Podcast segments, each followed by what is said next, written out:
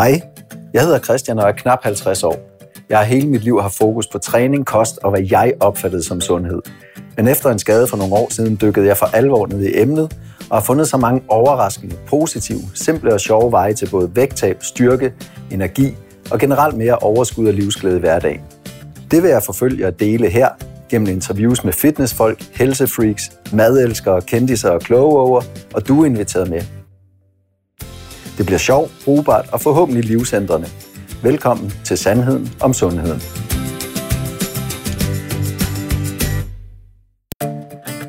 Hello og velkommen tilbage til anden del af den her episode, hvor vi fortsætter, hvor vi slap. Eller det vil sige, jeg prøver lige at hoppe ind et par minutter før vi cuttede sidst, så du lige er med igen, og så fortsat god fornøjelse, og tak fordi du lytter med. Men er der ikke også et eller andet med, fordi jeg kender ikke selve bodybuilding-verdenen, men jeg ved jo, der er forskel på det der med at gøre sig klar til selve dagen. Ja. Altså det bliver jo, man cutter jo så hårdt, ja.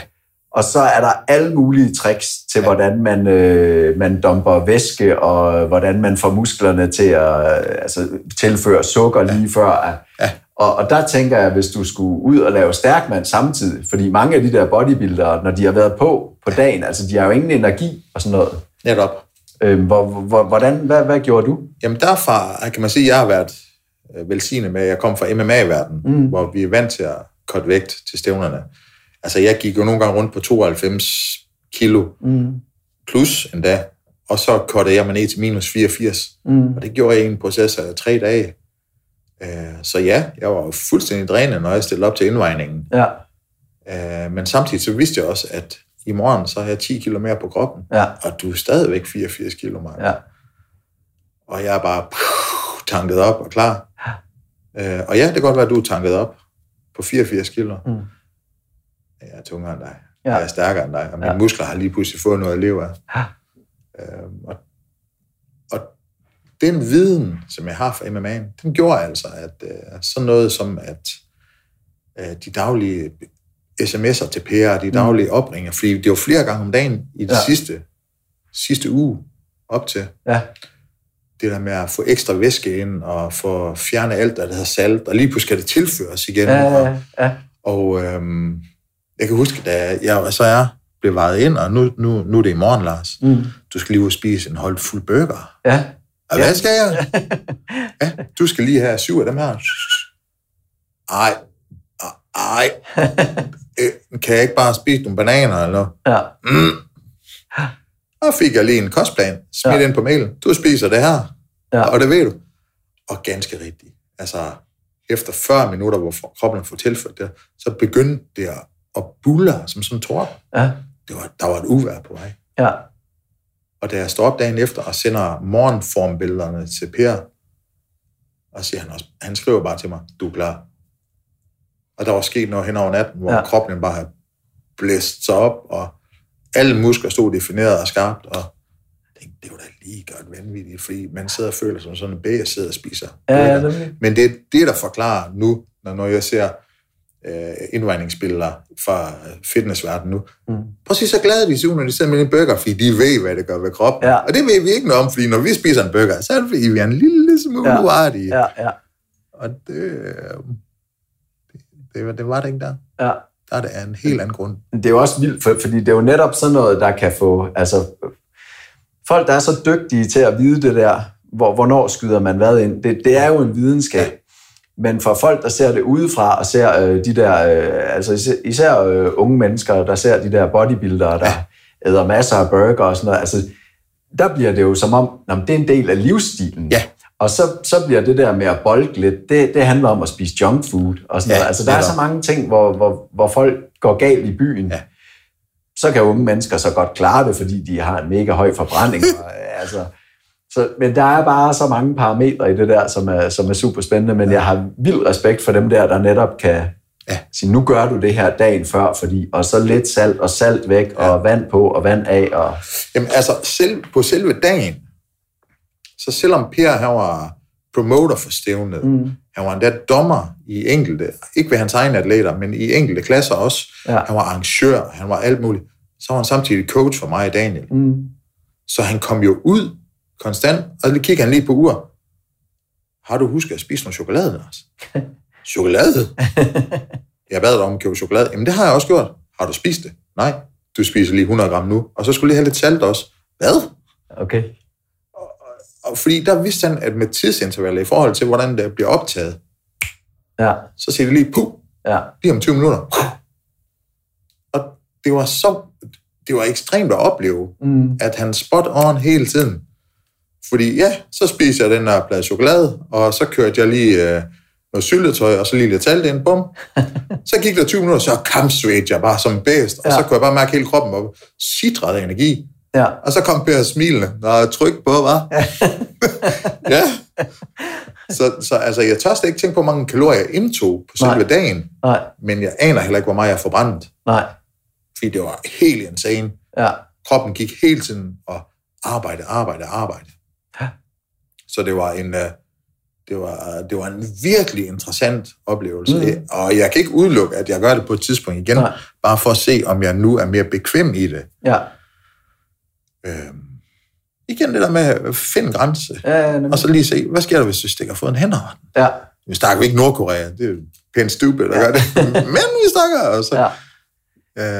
Ja, og så tror jeg også, det vigtige i det er ikke at forveksle det med, altså man skal jo ikke forveksle det med, hvad skal man sige, en sund livsstil. Nej, man skal sige, det her, det er jo noget, man gør for igen at kunne performe på en eller anden måde, og det er ikke nødvendigvis sundt for kroppen, men det er bare imponerende, man, at der er så mange ting, man kan skrue på. Det er helt vildt. Det elitære bodybuilding er ikke sundt. Mm. Det er hårdt for kroppen. Ja. Men det er en livsstil. Ja. Og det skal man respektere. Folk, der lever under for det, året rundt, tænker de i måltider, de tænker i træningscykluser og alt muligt. Ja. De tænker i, hvordan ser min numse ud i de her tights? Og jeg tænker ikke selv så meget over det. Jeg ved, hvordan den ser ud. Men for mig, der handlede det om at vise folk, at selv om jeg står i den her fremskridende alder, så kan jeg gå hen og så ændre min fysik ved hjælp af Per på 9-10 uger. Ja. Bum, så står super skarpt. Og så er det interessant at se degenereringen og den mentale udfordring, der er i det. Mm. Fordi mange, de ser kun de Instagram-billeder. Ja. Og så ser de bare den her 20-pack, der lige pludselig dukkede op. Ja. Og du bare shreds to the max, og alle de der hashtags, der dukker op. Ja. Og så er det sådan lidt, men det er jo kun ganske få uger om året, din krop er sådan der. Ja. Der er nogen, der er genetisk betinget til at kunne gå relativt hakket hele året rundt. Og så er der også andre, hvor vi mest af alle føler os som en super lækker træstamme. Ja. Der lige skal hapses lidt i. Ved du, hvad din fedtprocent var nede på dagen der? Den var lav. Ja.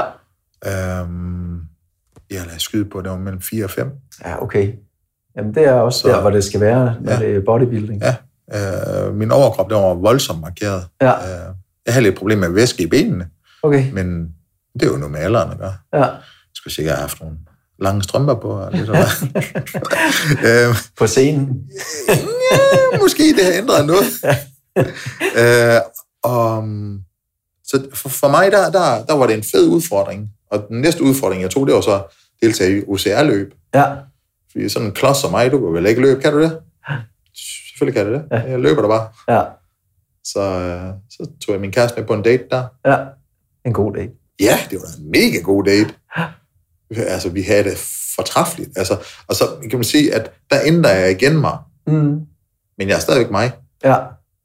Folk, de kan altid genkende mig, fordi det er stadigvæk de samme øjne, og det samme smil, og det samme imødekommenhed og hjælpsomhed. Mm. Så det er lidt det der med, at nu er han bare der. Ja.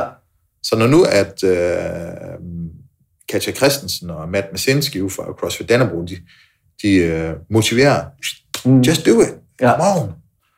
Der er jeg jo lige stand. Bring it on. Ja. Lad os gøre det her. Ja. Og lad os gøre det sjovt samtidig, hvis vi kan. Det er en af de der ting, jeg gerne vil bibringe. Det er sjovt. Der vil være mennesker ude fra Gym & Fitness og CrossFit Dannebogen, der siger, jamen, han har en fest. Mm. Det har jeg sgu ikke altid. Men det kan godt se ud, som om jeg har en fest. Ja. Fordi at når jeg træner med min virkelig gode ven René, vi danser også igennem. Ja. Og altså, når jeg træner med drengene ude fra Danbury og pigerne derude fra, holy shit, man, der bliver delt med sunget mange dårlige sange derude, og virkelig dårlige vittigheder. Fordi det giver god mening. Ja. Hvor vigtigt er det der fællesskab?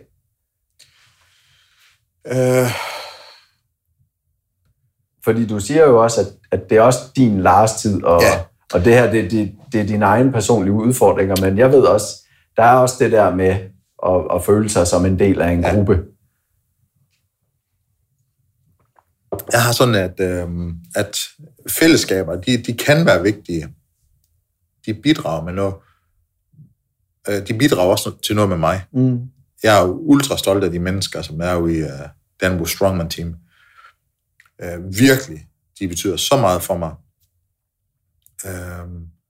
Men det betyder også noget for mig, at jeg faktisk kan tage ud i det team, mens vi træner. Mm.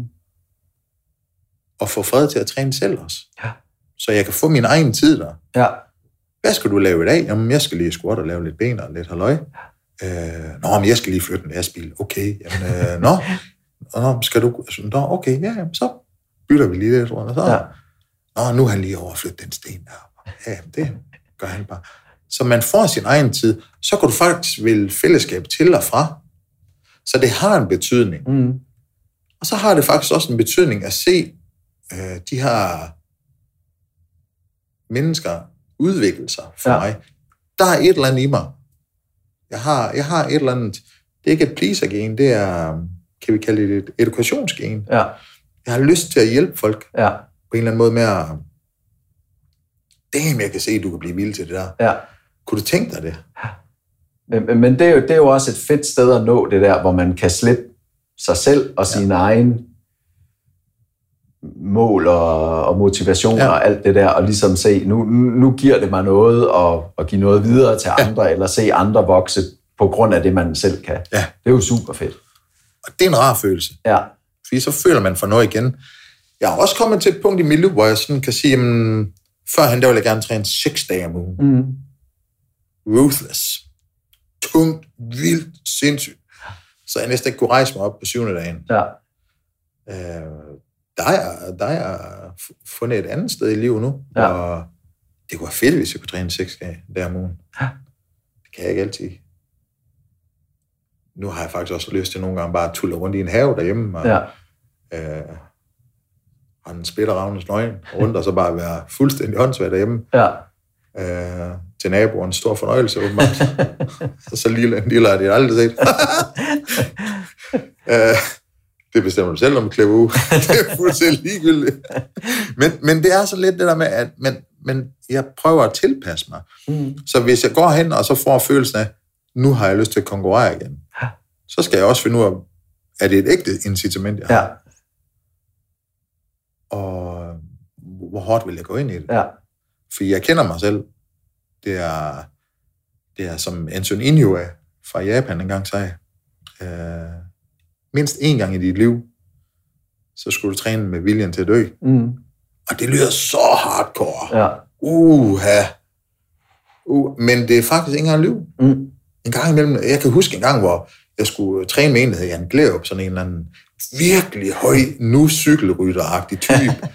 Han havde ben, der var 7,5 meter lang i hvert fald. Ja. Altså, han var i hvert fald 2 meter, 10.000, et eller andet. Han var bare høj. Der kan jeg huske, at jeg trækker ham til en eller anden begynderturnering. Okay, fedt. Og det tænkte jeg nemlig også. Jeg tænkte, først så kigger jeg lige på den her tårnhøje mand, og jeg tænkte, det var en optisk illusion. Der var noget galt med mine øjne. Ja, det ikke. Fordi han blev bare ved med at blive højere og højere, jo tættere på jeg kom. Ja. Og der gik jeg nemlig ind i den der, at lige nu, der skulle jeg være villig til at... Jeg nåede faktisk desværre ikke engang at tænke den sætning færdig, fordi så laver han sådan noget, der hedder et øksespark. Så er der en størrelse 47 i... Jeg sad faktisk lige i panden, og jeg sank i knæ. Ja.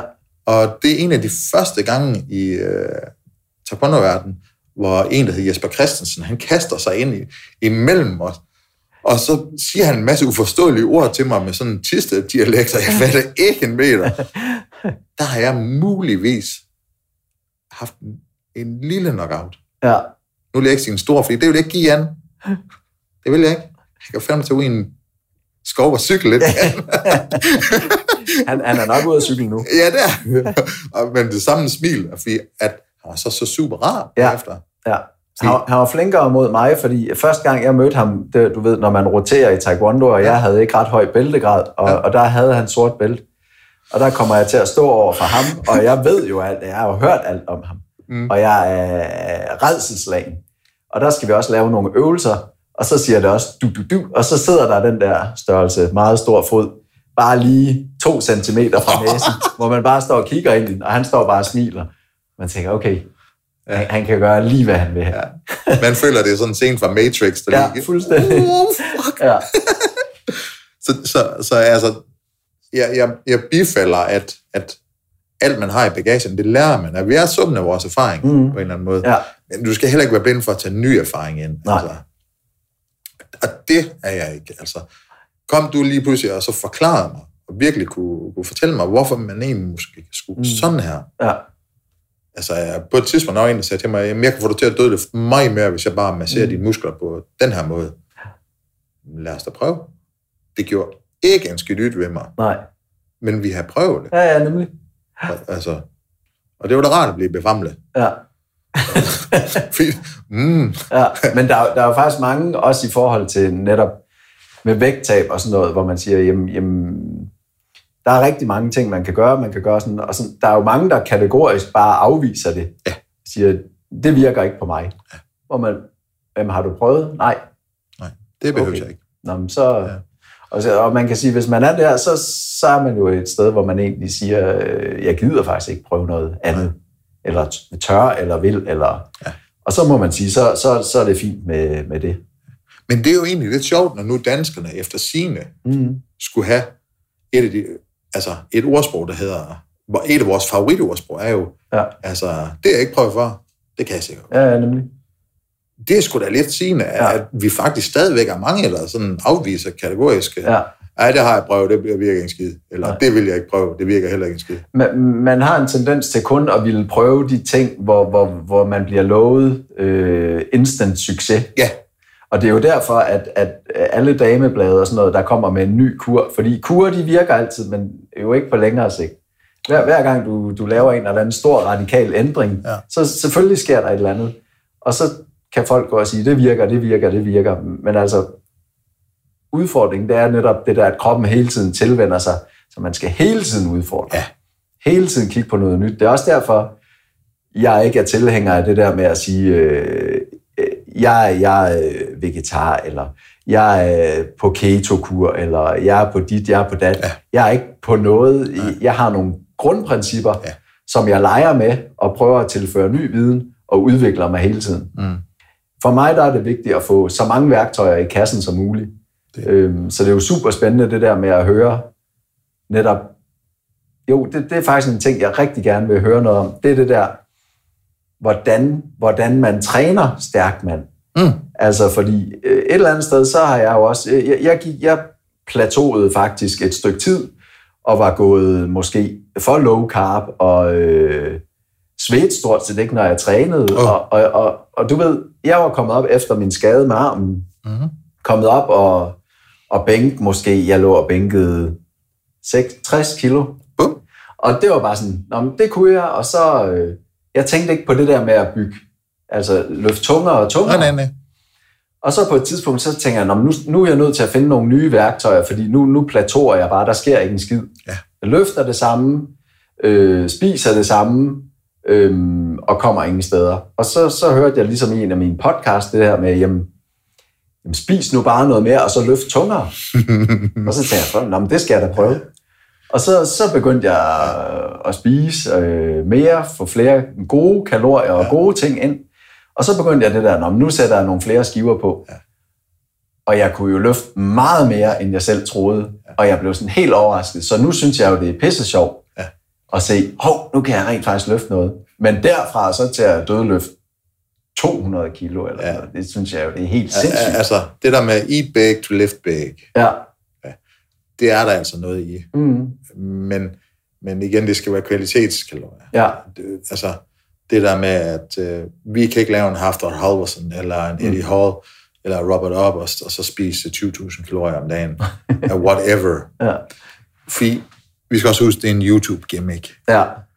Altså, ja, de spiser de kalorier om dagen, men det er ikke som de fremstiller det der. Altså. Nej. Det er vitterligt, det er verdenseliten, vi snakker om. Der er styr på det, de spiser. Ja. Du går ikke bare ind og kværner 15 fransk hotdog, og så synes nu det er et hit. Jeg har en, der sagde til mig på et tidspunkt, at jamen, Snickers, er der 500 kalorier, jeg må få 2500 kalorier, så jeg spiser 5 Snickers. Smart. God idé. Kom lykke til mig, når nu din mave, den begynder så at gøre oprør. Ja. Og det gør den så efter 3,5 dage. Ja. Kæft, en kedelig diæt, mand. Snickers diæt. Ja. Men det er jo et godt eksempel på den der forståelse af en kalorie. Kalorier er bare kalorier. Nej, det er det ikke. Altså, jeg fandt ud af, da Anders på et tidspunkt begynder at sige til mig, jeg tror altså ikke, du får nok energi i din mad. Så sagde jeg, problemet er ved mig, det er, at jeg skal spise halvanden time før min træning. Mm. For ellers så kaster jeg simpelthen op. Det er virkelig ubehageligt at sætte sådan en squat med 200 kilo på nakken og skulle kaste op. Ja. Fordi har jeg 4 reps tilbage, så bliver det 4 reps i et meget beskidt miljø. Ja. Fordi jeg kaster op, og så laver jeg de 4 reps efterfølgende. Jeg bliver i racket. Det er fandme ikke. Det er hverken frægtigt eller sex eller særlig macho. Mm. Godt være, nogen synes, det ser macho ud, men det er det ikke. Mm. Fordi det er jo fordi, du ikke har tænkt om. Så gik vi ind, og så fandt vi ud af, jamen jeg kunne faktisk drikke mig til det. Mm. Der var forskellige elektrolytter og kulhydrater, jeg kunne drikke mig til. Og så kunne jeg lige pludselig godt. Fordi så passer med at hele tiden have en pikning i løbet af træningen. Ja. Det kan god mening lige pludselig. Ja. Så det handler også om at så sige, ja, du skal have kvalitetskalorier. Jeg tænkte over. Mm.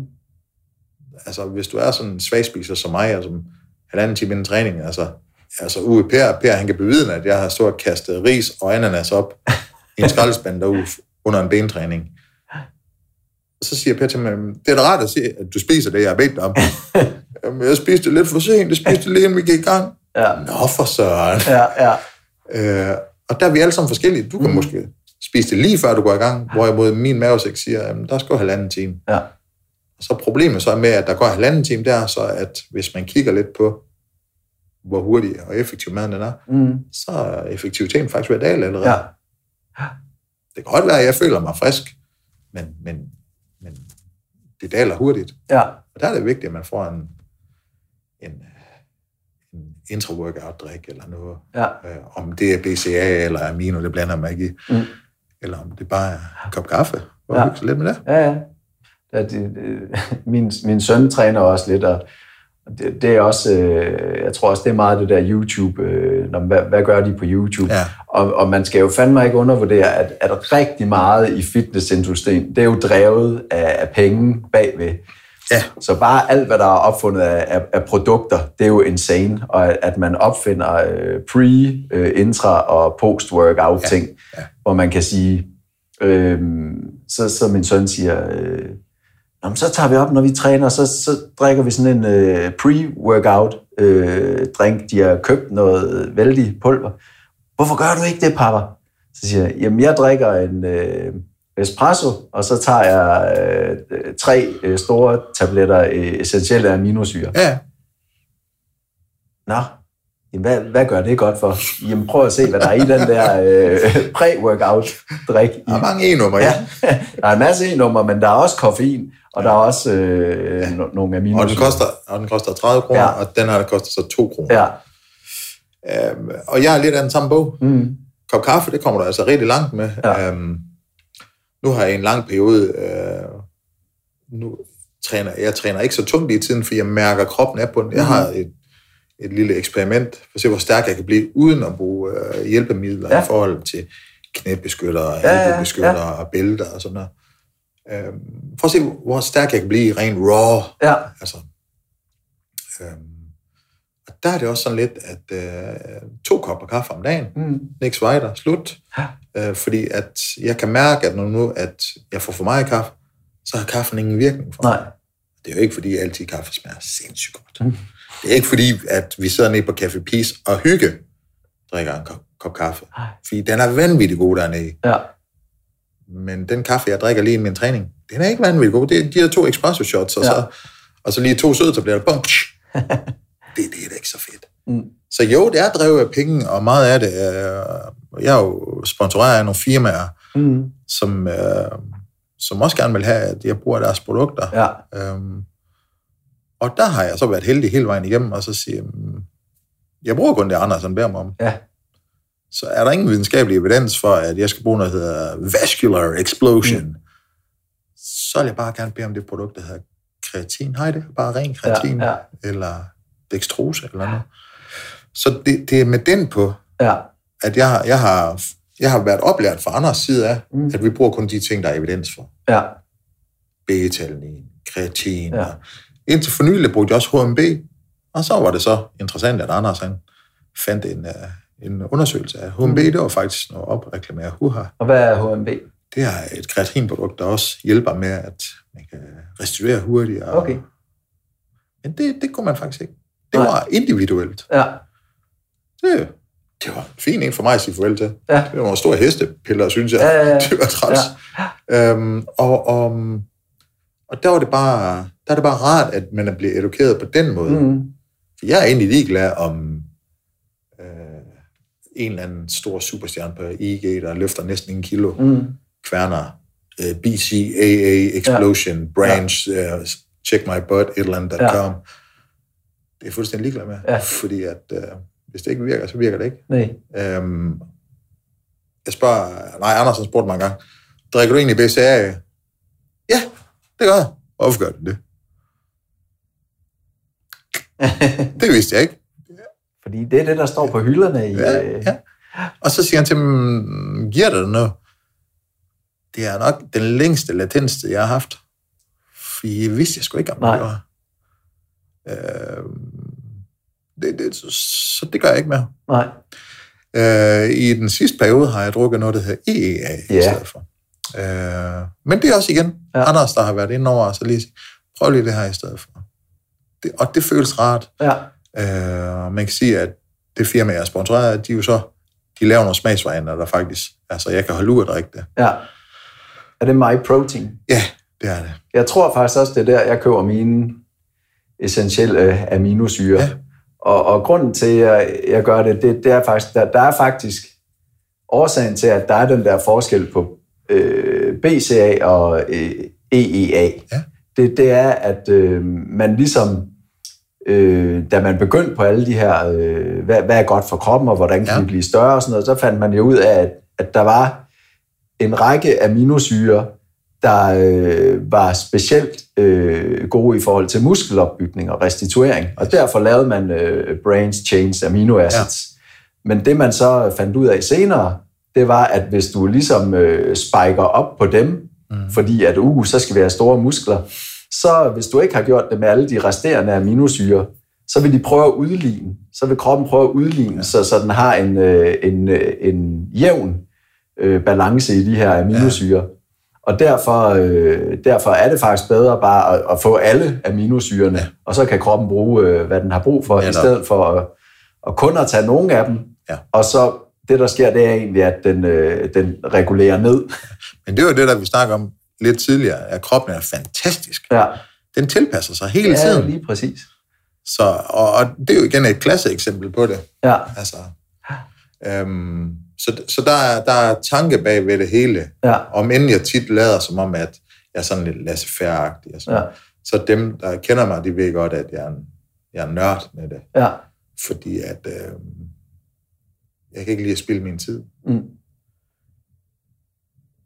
Jeg kan godt lide at spilde min tid på mennesker, fordi at det er interessant for mig. Men jeg kan ikke lide at spilde min egen tid. Nej. Jeg synes, mennesker er spændende hele vejen igennem. Ja. Både de gode og de dårlige sider, men min egen side. Jeg har ikke fritid, jeg har ikke arbejdstid, jeg har ikke noget. Nej, jeg har livstid. Ja. Det er ens tid, jeg har, og det er lige nu. Hvad med i går? Der har jeg været. Nu er jeg her. Mm. Hvad med i morgen? Jamen, det ved jeg ikke. Nu skal vi lige se, om vi kommer igennem den her dag. Ja. Og det er ikke, fordi jeg er en eller anden panikmand. Eller noget. Nej, jeg prøver at være til stede. Ja. Min helt ufattelige kæreste, hun bliver udfordret i det hver dag. Mm-hmm. Hvad skal vi nu? Vi skal vel egentlig bare lige sidde lige i sofaen. Kan vi lave noget i sofaen? Og der ved jeg godt, der lyder lige Mikkel Muhl-agtigt nok. Men det kunne være en, altså... Ja.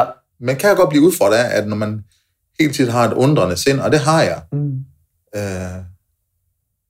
hvor jeg gerne vil vide, og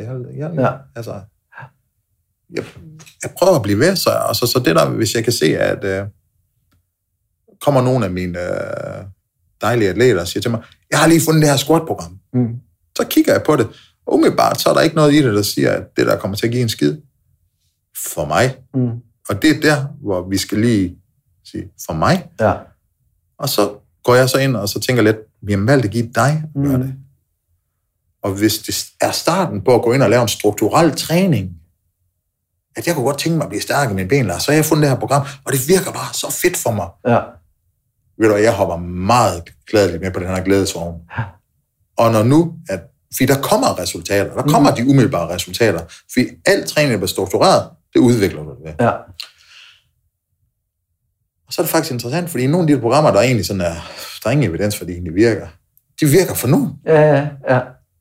Og hvorfor? Det ved jeg sgu ikke. Det er, fordi de grinder, og de følger programmet, og de lægger måske lidt flere kilo eller mindre kilo på. Så det er individuelt. Ja. Og det er altså en... det er en rar oplevelse. Ja. Fordi, altså, for et halvt år siden, der kom der en, og sagde, jamen, jeg er i gang med det her, det her squat-program. Ja. Hvor jeg stod og tænkte, hvorfor så tager du ikke en shiko eller en småler? Det tænkte jeg. Ja. Men jeg hørte mig selv sige, ej, hvor lyder det godt. Ja. Det er da fedt. Ja. Hvad er målet? Jamen, jeg skal bare have mega stor pæl. Det er fandme skridt. Jeg elsker store hjul. Kom i gang. Den dag i dag, så har han tilpasset den der form for træning til alle andre aspekter i sin, fordi det virkede for ham. Ja. Og altså, solen, månen, stjernen, han er fantastisk glad for det. Ja. Og så bliver jeg jo glad. Jeg bliver glad for hans udvikling. Ja. Altså, og... Det er vel også det der med at starte der, hvor motivationen er. Ja. Og så netop, som du selv siger, så kan incitamentet ændre sig hen ad vejen. Ja. Og der kan man måske skubbe lidt på. Ja. Måske skal vi lidt herover af. Ja. Og der er jo, altså... Der er en, der kommer og sagde til mig, det er sjovt, det er jo røvkedeligt, Lars. Ja, det er mega kedeligt, så man skal høre noget mega god musik, imens man hører det. Eller så skal der være nogle lækre fyre, man kan kigge på. Og så stopper de som regel op, at kigger du på fyre. Det gør jeg tit. Det er derfor, det er vigtigt, når jeg træner, at du lige er pænt lidt på.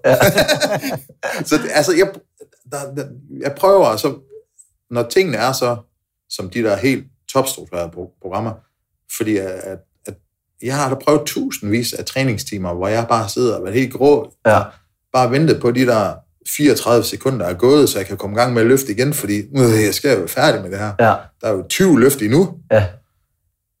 Så er det altså vigtigt, at du finder et incitament og siger, ved du hvad, så sætter jeg bare noget lækker musik på, eller sidder og drømmer om, at jeg skal hjem til kæresten, og er det ikke onsdag? Så man finder noget. Ja. Eller skal hjem og hoppe på trampolin sammen med ens barn og bulldog, altså. Ja. Det er da fedt. Ja. I stedet for det hele tiden. Fordi så lige pludselig ændrer det der med at være mig til, det ændrer sig til noget negativt. Mm.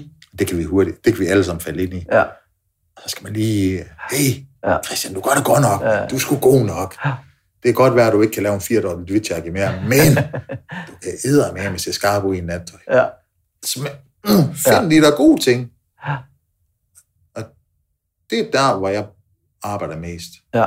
Selv når min angst er allerværst, og mine mørke tanker prøver at tage over, så skal jeg dele med lovformen, og så finder jeg min månesten, og så begynder jeg at lede efter solen. Ja. Fordi, altså, hvis vikingerne kunne, så kan jeg dele med os. Ja. Altså, det er jo også derfor, jeg har fået tilnavnet, det der Happy Viking. Ja. Ja, vi kan alle sammen gå igennem nogle dage, der er lidt mørke, men prøv nu for at finde glæden. Ja. Og at der helst skulle være procentvis mere glæde end de mørke dage, der, fordi så skal man i hvert fald ind og gøre et eller andet. Min kæreste, hun sagde det så fint en eller anden dag, jeg ved godt, når nu at du er stille, så er det ikke altid, fordi du er sur. Det er fandme en god indsigt, hun har der. Ja. Men hun er skarp, og hun fandt jo så også ud af, at så sidder jeg faktisk tit og tænker. Ja. Så jeg tænker over, hvorfor er det egentlig, jeg har det sådan lige nu? Ja.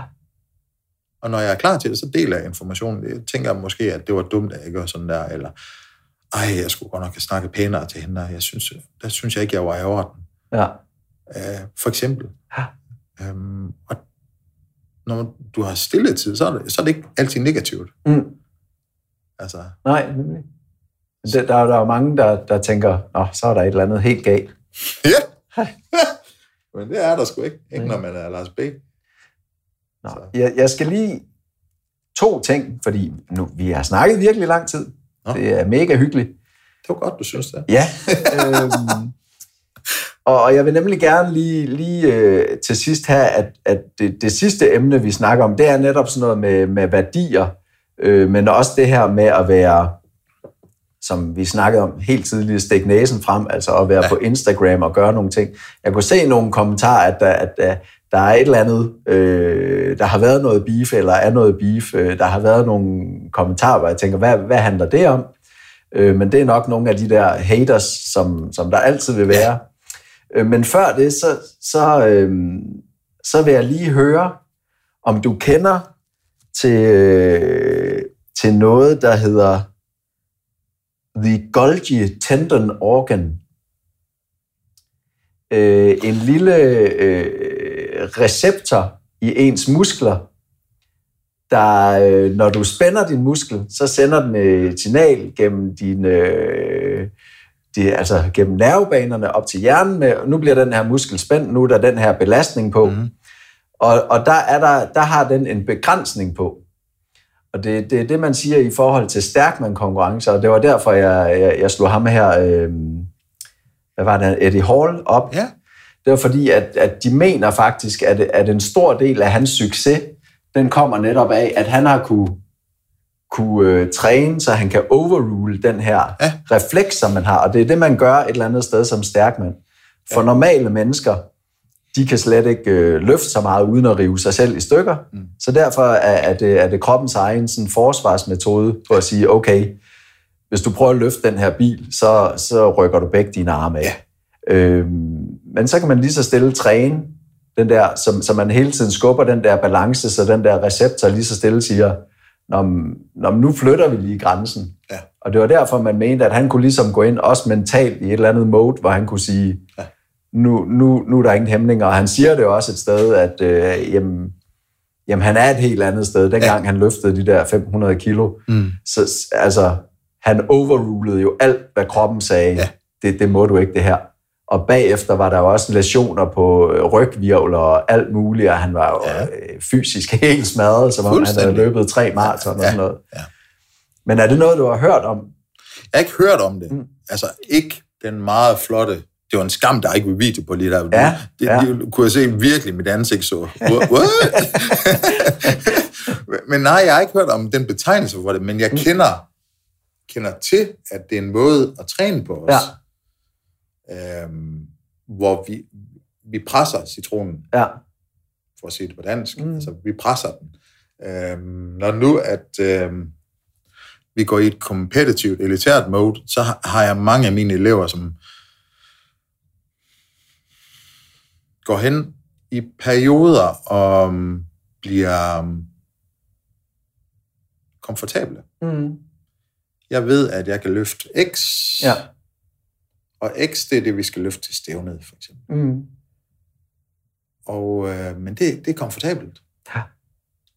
Det har jeg ikke lyst til, at det skal være. Fordi at alle, der er trådt ind i et bur, eller trådt ind i et konkurrenceelement, de ved, at kroppen agerer ikke, som den gør i trygge omgivelser. Mm. Så der er noget stressfaktor, der er noget. Så det kan godt være, at du tror, du kan løfte 100 kilo, når du kommer på dagen, bare fordi du kan det every day. Ja. Herhjemme, det kan du ikke. Hvis du får 100 kilo, så bliver det 100 kilo, hvor du grinder. Mm. Og det er så der, hvor jeg går meget ud af at tweak dem. Mm. Altså simpelthen bare gå ind og grind dem. Og så sige, i dag der troede du kun, vi skulle lave et 100% løft. Vi skal egentlig lave et 110 eller 105% løft. Om det kan jeg ikke. Jeg sagde, ikke med den indstilling kan vi ikke.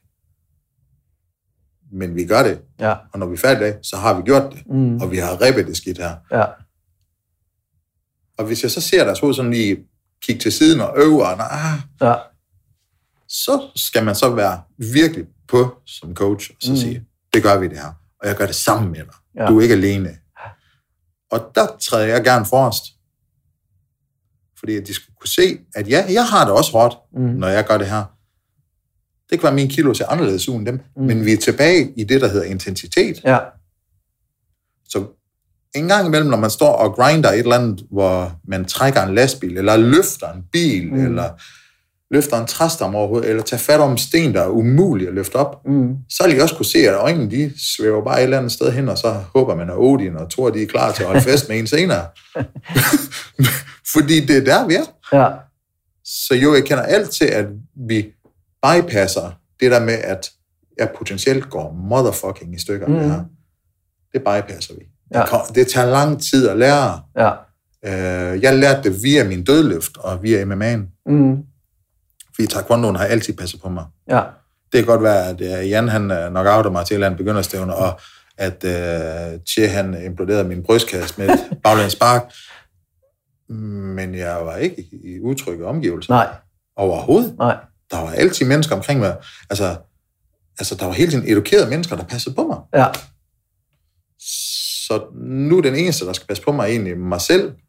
Men lige pludselig har jeg påtaget mig opgaven at hjælpe den pågældende med at sige, vi skal bringe noget frem i dig. Ja, men det, og det er jo også super spændende, fordi det der, altså der er jo rigtig mange personlige træner, altså lige nu er der jo vildt mange personlige træner, og jeg har jo set 18-årige personlige træner, der får fyre, som også plus 45 ind. Nej, du er ikke helt endnu. Ja, det kommer. Men hvor man tænker, jamen ved de, hvad der sker i vores kroppe, og hvor vi er i livet, og nogle trænere, de har jo den der, det kan man jo huske fra, da man selv var lige blevet sortbælte og selv træner. Man kunne også godt have den der, nogle gange skulle man lige vise folk, eller køre dem ned, eller fordi man bare kunne. Ja.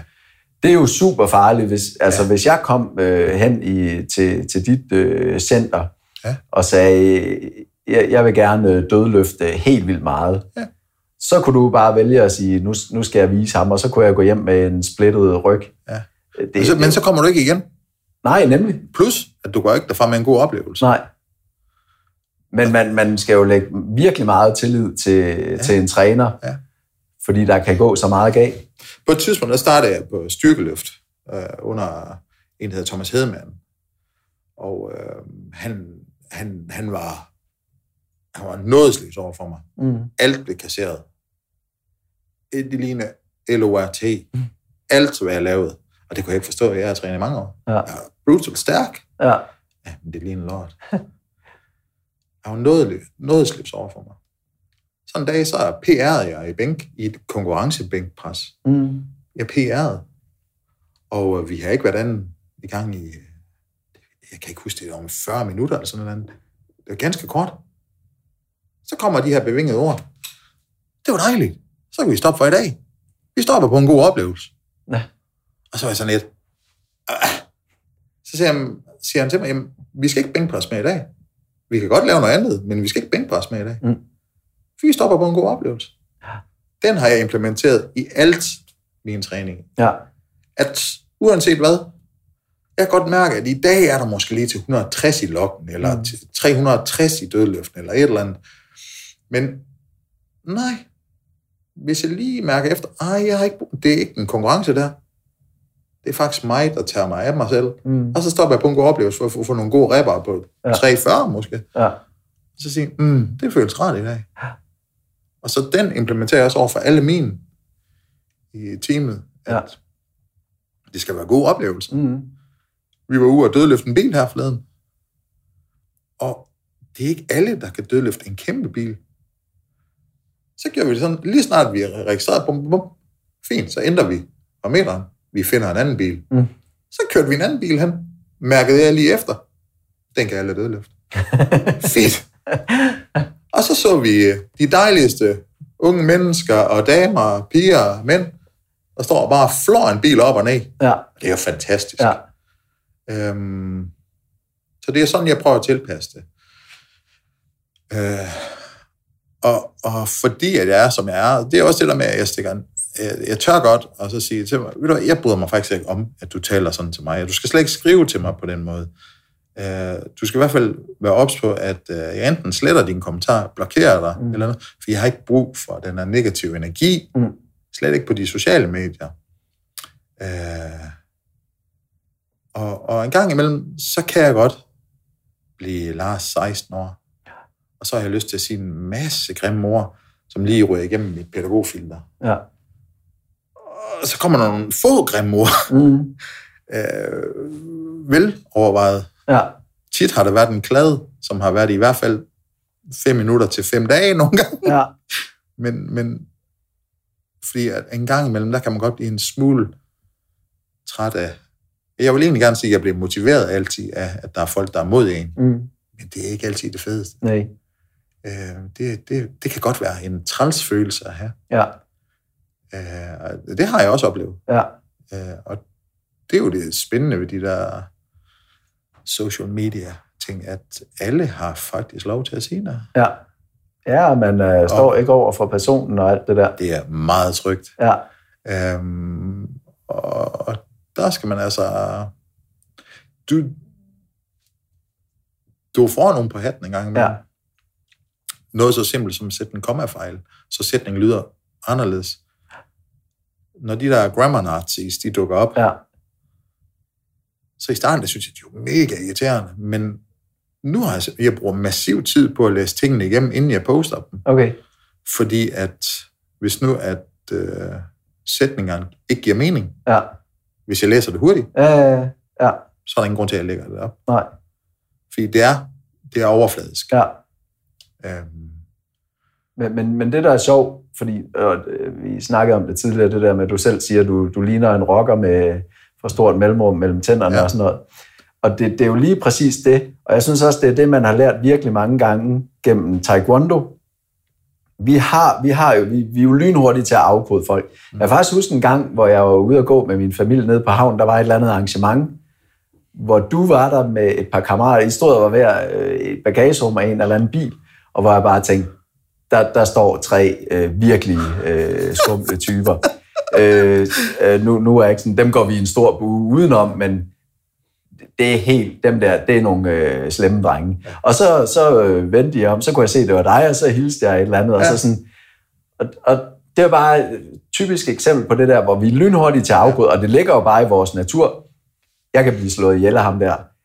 Lad os gå i en stor bue, ja. Udenom. Men når man til taekwondo mange gange har oplevet det der kommer et nyt medlem ind af klubben, han ligner virkelig ikke et af Guds bedste børn. Hvordan det så kan være. Ja, ja. Der er bare nogle ting ved personen, der gør, at man tænker, han er livsfarlig, ham der. Ja. Og så, når du har trænet med ham et par måneder, så ender det jo med, at for det første finder man ud af, så farlig er han ikke, og han er egentlig en super flink fyr. Ja. Og det må jo være det samme på Instagram, netop når du lægger ting ud, ja. Og har en attitude og sådan noget, så kan folk jo vælge enten at sige, hold kæft, hvor er det motiverende, ja. Eller fordi man selv bærer rundt på et eller andet. Ja. Ham der, ham kan jeg godt tillade mig at svine til. Ja. Og synes, det er fedt, fordi han kan nok godt slå mig ihjel, men han ved ikke, hvor jeg er. Ja, jamen, der er lidt i det. Jeg oplevede ganske tidligt, at hvis jeg lagde en video op, og jeg stod og rappede 300 og lignede et bæs, og så skrev hashtag go heavy og go fuck yourself. Ja. Jeg fik så mange følgere af det. Ja. Fik de vildeste beskeder med, you fucking rock, man! Ja, ja. Hvis jeg så lagde et billede op, hvor jeg hørte et subboard. Finding peace. What? Jeg fik det største sviner. Ja. What kind of stupid shit is this? Altså, det var mærkelige ting. Ja. Så mistede jeg følgere. Ja. Men nu er jeg jo familiemand med stort F, så min familie er faktisk integreret i alt. Ja. Så det betyder, at en gang imellem, så dukker der faktisk også familieting op på min ellers atletagtige side. Ja. Jeg har da lige godt aldrig oplevet så mærkelig en adfærd, at når jeg lægger noget op med min kæreste eller mine børn, det er helt sindssygt, så mange følgere jeg mister. Ja. Og så kan man jo lægge i det, hvad man vil. Ja. Men lige så snart jeg lægger et eller andet om, hvor jeg bare brutal, ja. Og er helt op at køre, ja. Løfter et eller andet dumt, ja. Så eskalerer følgerne. Okay. Og lige snart det er noget med, for mig, lidt dybere værdier, så mister jeg dem. Ja. Så i en periode, der lå min bror Michael mærke til, at det er lidt sjovt at se din video, Anders. Fordi at videoen siger én ting, men din tekst, den siger noget helt andet. Det er fandme spændende, siger han så. Og der gjorde det konsekvent, at der lagde jeg tanker i det, jeg skrev. Ja. Altså gjorde det lidt mere dybt. Ja. Men at videoen, det blev ved med at være et eller andet hjernedødt macho man. Eller og det er så den stil, jeg blev ved med at køre. Okay. Fordi at det virker for mig, at folk de gud, er der lidt hjerne bagved, det var da irriterende. Ja. Og så får man hater på det. Ja. Du yder med mig svag. Ja. Hvorfor skriver du ikke, hvad du løfter? Og igen, fordi det ikke er vigtigt altid. Ja. Jeg ved, hvad jeg kan løfte, og det har jeg det fint med. Ja. Men hele den her Instagram, eller SoMe, tilstedeværelse, er det vigtigt for dig at have mange følgere? Altså, er der noget, der afhænger af det, eller kan man ligesom sige, jamen, hvis jeg fastholder en stil, så må min målgruppe jo egentlig defineres lige så stille, fordi så er det kun dem, der synes, det rent faktisk er fedt, det jeg laver. Det er ikke vigtigt. Nej. Jeg synes, at det er interessant, men det er ikke vigtigt. Mm. Og jo mere jeg træder ud af stærkmandskulissen, jo mindre vigtigt bliver det også for mig. Jeg bruger ekstremt meget tid på at fremhæve andre mennesker i det. Ja. Hvis jeg observerer et interessant par, som virker harmonisk og glade og et godt familieliv, så kan jeg lige så godt. Så highlighter jeg dem, fordi det er fantastisk, at det er sådan der. Og at nej, det har ikke nogen sådan synderlige. Jeg er også overbevist om, på et tidspunkt, så vil atlettiden og så videre blive lagt ned, eller lave om til noget andet, til noget blogværk, fordi at jeg nyder at skrive om tingene. Ja. Jeg er ikke så god, som du er, til for eksempel at skulle lave podcasts. Jeg er ikke teknisk nok, og jeg tror heller ikke, jeg er vedholdende nok. Mm. Så heller et eller andet. Det ved jeg heller ikke, om jeg er endnu. Det er den første. Det kan være, at der ikke kommer flere end den her. Møbigt. Det tog for lang tid, mand. Ja. Han sidder og kæver løs. Ja. Så valutaen i det for mig, den er ikke så stor. Jeg ved, at nogle specifikke skriver, så er der nogle ord, jeg kan tage til mig, fordi de har fulgt mig i evigheder. Ja. Men der er delt også dem, som bare sender mig et titty pic eller et dick pic, og så fucking homo. Og så tænker man, det er da dig, der sender et billede af en penis til mig. Jeg forstår ikke, hvad du mener. Den er jo et PS, den er ret lille. Hej. Så jo, man bliver lagt. Jeg siger ikke for had, for jeg kan ikke lægge så meget i det. Nej. Og en gang imellem bliver jeg også motiveret af det. Ja.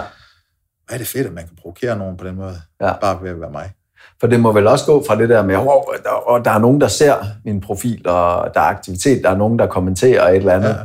Altså, det kommer vel også i faser. Ja.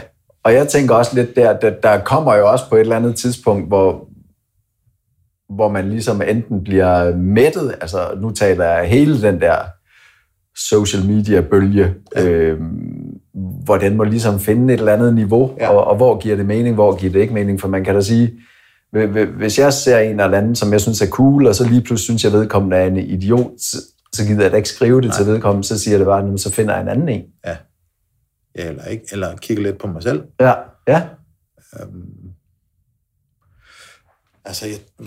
Min Instagram og atlettid, den dukkede jo egentlig bare op, fordi at Anders, han blev ved med at sige, at jeg skal bruge nogle videoer af din løft. Mm. Hvorfor skal du det? Ja. Det skal jeg. Jeg skal se, hvordan din teknik er. Han boede hele året, han bor hele året i København. Okay. Så det var den måde, vi... Så lige pludselig... Nå, jamen, jeg kunne lige... Det der 300 i dødløft, det er... Nå. Så lagde jeg det op. Ja. Så kom der... Åh, man, you fucking weak. Og så kom der dem, der sagde... Åh, slap af det vilde der, mand.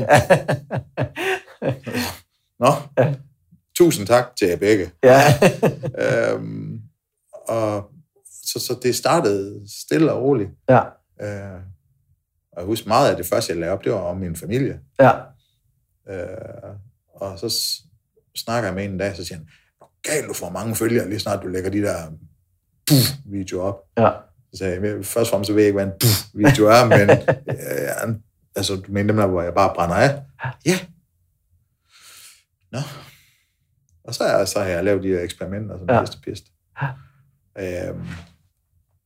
Og det handler egentlig bare for mig lige nu om, at jeg kan få et budskab ud rent skriftligt. Ja. Om min indstilling til ting. Mm-hmm. Så jeg laver en slags blog. Ja. Og så er det suppleret med nogle gange video, hvor jeg løfter en bil, eller render rundt og danser i et motionscenter. Ja. Og det kendetegner mig tydeligt, hvem jeg er. Og dem, der ved, hvem jeg er, de kan genkende mig 100% i det. Mm-hmm. Men det er jo også det, der gør, at det, jeg synes jo, det er jo faktisk en af de profiler, jeg følger mest, fordi der sker lidt. Ja. Og fordi det er det der med, at man ligesom tænker, når du har også et eller andet på hjerte, og du har noget ud over det der, nu løfter jeg bare helt vildt. Ja. Det er jo super imponerende, og man synes, fuck, det er vildt det der. Men så kommer der også lige et par... Nå, der er også en mening, der er også noget livsvisdom, der er også nogle små tips til bare det der, alle kan bruge til... Husk lige på det her, altså. Ja. Og det er jo godt, når det kommer fra en, som ligner en rocker med for stort mellemrum mellem fortænderne, at man kan sige, okay, man skal ikke skue hunden på hårene. Netop. Ja. Men det er jo sådan, vi kommer til altså, at arbejde med resten af vores liv. Ja. Fordi jeg kan se, uanset hvor gråtskæg det bliver, så vil der stadigvæk være typer, der går i en stor bue omkring mig. Ja. Og det tager jeg bare med mig. Ja. Altså, jeg er også nået en alder, hvor jeg behøver sikkert at være gode venner med alle. Nej. Så. Nej, og så er der vel også det der, når efterhånden, når folk lige så meget kan mærke, at altså, du er jo ikke en, der går og puster dig op og stiger på folk ude på gaden. Og det er jo også en ting der. Altså, der er jo dem, der ligesom gør en dyd ud af, at de er den karakter, de er, og så er der andre, der ligesom hviler i sig selv. Og det kan man jo godt mærke. Absolut. Så det er jo ikke, altså, jeg regner ikke med, at der er for mange, der går i en stor bue uden at... Nej. Måske små drenge, der ikke har lært den der afkodning endnu. Bare... I mit fag som socialpædagog, der kan det jo være voldsomt intimiderende at se ud som mig for nogen. Mm-hmm. Og der bruger jeg virkelig min krop for at ændre den, så jeg har vinkler den, og højde ændrer, og også tydelig kommunikation med øjnene, og lydniveau, jeg taler med. Så jeg går meget op i det. Mm. Og så noget så simpelt, som at hvis jeg går ned i Rema, så husker jeg faktisk at sige tak. Der sidder en sød dame eller mand. Bip, bip, bip. Det bliver 5.007.100. Men jeg bare var lige på beløbet. Og hvis du bare lige siger det bare en lille smule frisk, så kigger de som regel op. Tak for hjælpen. Ha' en god dag. Ja. Og det plejer ved dem. Tak næste. Ja. De har siddet der i 12 timer eller sådan. Så det er bare lige det, der kommer en og lige bryder rytmen, og lige giver dem det der smil. Ja. Så kan det faktisk være, at de går glade på arbejde dagen efter. Ja. Og det giver også mig noget at se, at det menneske faktisk bliver glad ved, at man bare lige henvender sig positivt. I stedet for, at vi bare tuller igennem hverdagen på sådan en grå måde. Der er jo mega mange eksempler på lækre profiler her i Aalborg-området, der netop ikke tuller igennem, men vitterligt skaber en energi, når de kommer gående. Og det... Altså, rummelighed og empati, det kommer du virkelig langt med. Mm. Men empatien, den skal du også have for dig selv. Altså, du skal også huske, du er altså også noget værd. Ja. Og ved du hvad, jeg har faktisk ikke lyst til at snakke med dig, så jeg vælger faktisk mig selv lige nu, så trækker jeg mig fra det her. Ja. Fordi jeg vil gerne have det godt. Ja. Hej. Ja. Og det er ikke, fordi jeg hader dig eller noget. Det handler om noget andet. Ja. Man behøver ikke gå i detaljer altid. Nej. Fordi så kan det hurtigt blive noget grafisk Anders Sand med bomber og dødninghoveder. Ja. Altså, noget, det behøves det jo ikke. Nej. Men altså, bare slut tingene af på en god måde. Jeg har ikke altid været god til det. Mm. Jeg Jeg har været meget, og det er jeg meget. Hvis et bånd bliver brudt, så er det brudt. Ja. Så bruger jeg ingen ressourcer på at bygge det op. Mm. Fordi det er jo igen det der med, at jeg har søgt ekstremerne. Og hvis nu, så har jeg også gjort ekstremt meget for at blive i en relation. Mm. Og det betyder så, at når nu det så er slut, så er det slut. Så er ingen grund til at bruge nogen som helst ressourcer. Så det er sådan, der er lidt... jeg kan godt være lidt radikal ved nogle punkter, og så er jeg ufattelig blød.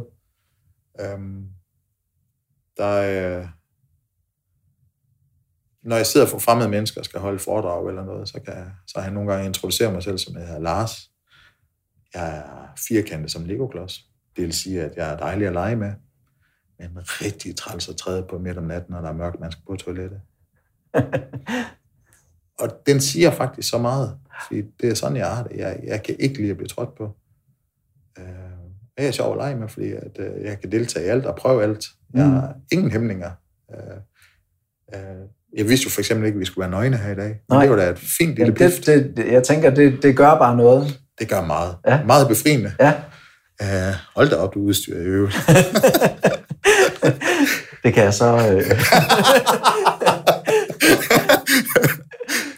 og det er jo igen, altså, hele tiden prøver at så være bare lidt mere Nutella. Ja. Prøv nu bare at være lidt mere Nutella, for fanden. Ja. Jeg sagde til en kollega, der havde det skidt på et tidspunkt, lad mig være Nutellaen i dit liv. Mm. Og hun er lykkelig gift med en fantastisk mand, der hedder Bremen, og hun kigger bare på, hvad? Ja. Så alle elsker bare Nutella. Og den har hun aldrig glemt, fordi altså, det giver bare noget. Ja. Der er ikke nogen, der kigger sådan helt skævt til Nutella. Og der er mange kalorier. Ja, men det er fandme nejligt. Ja. Så længe man ikke smører det på noget hvidt dårligt brød. Altså. Ja, det er brød, det ikke? Ja, det er brød, der er farligt. Det er derfor, man bruger en ske. Ja. Jamen Lars, jeg tror faktisk, vi er igennem. Ja. Så, men hvis der er et eller andet til sidst, altså man må jo gerne lige, hvis der er et eller andet, du synes ude i den her fantastiske virkelighed, vi bevæger os i, enten der er, du virkelig vil have folk skal holde op med, eller noget du rigtig gerne vil have folk til at gøre mere af. Hvad ville det så være for dig? Hold op med at tale så grimt om dig selv. Altså, lad være med at tale grimt. Altså, du får det ikke bedre af det. Altså, det er det, de skal holde op med. Mm. Hold op med at tale ned til dig selv hele tiden. Det er øv. Det er simpelthen bare, det er ikke Nutella. Det er direkte modsat, men det er også brunt. Og så vil jeg gerne have, at folk de begynder, og så gør mere ud af at gøre ting, der gør en glad. Det kan godt være, at det ikke gør dig glad i dag, men måske på lang løb. Eller faktisk så gør det faktisk bare glad lige nu. Mm. Tag hende i hånden, hvis det er hende, du gerne vil have. Spis den is for pokker. Elsk med din kæreste. Tag ned og træn. Altså, prøv at tænke sig, hvad der kan se. Altså, du kan få så mange gode oplevelser, hvis du bare begynder at jage de gode ting i livet. Det er mit... Gør mere af det, der gør dig glad. Og hvis der var en eller anden ressource, du har, som du tænker... Hvis jeg kunne give den til andre, hvad skulle det så være? Så skulle det være enten mit mod, være relativt modig, og det kan jeg tolke på mange måder. Jeg tør gøre ting, der virker dumme til tider, og jeg er ikke bange for at dumme mig. Om det er mod eller dumhed, det ved jeg ikke. Men mod til at så gå frygtløs ud i livet, om det er taekwondo, eller om det er, hvad der er, det er fuldstændig ligegyldigt. Når jeg siger mod, så fordi jeg gerne selv arbejder lidt på at få mere mod.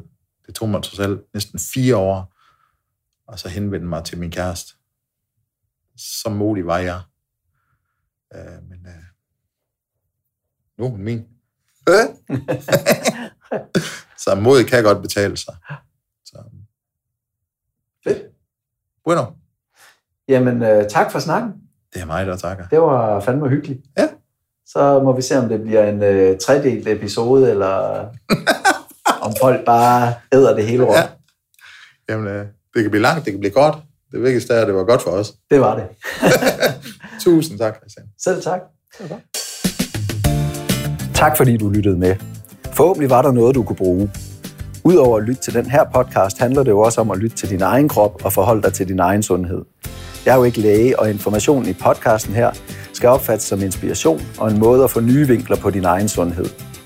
Hvad der virker og ikke virker er individuelt og handler jo om, hvem du er, hvad dit udgangspunkt er og hvad det er, du gerne vil opnå. Men håber, du blev inspireret og fik nogle nye eller andre sandheder om sundheden. Tak for nu.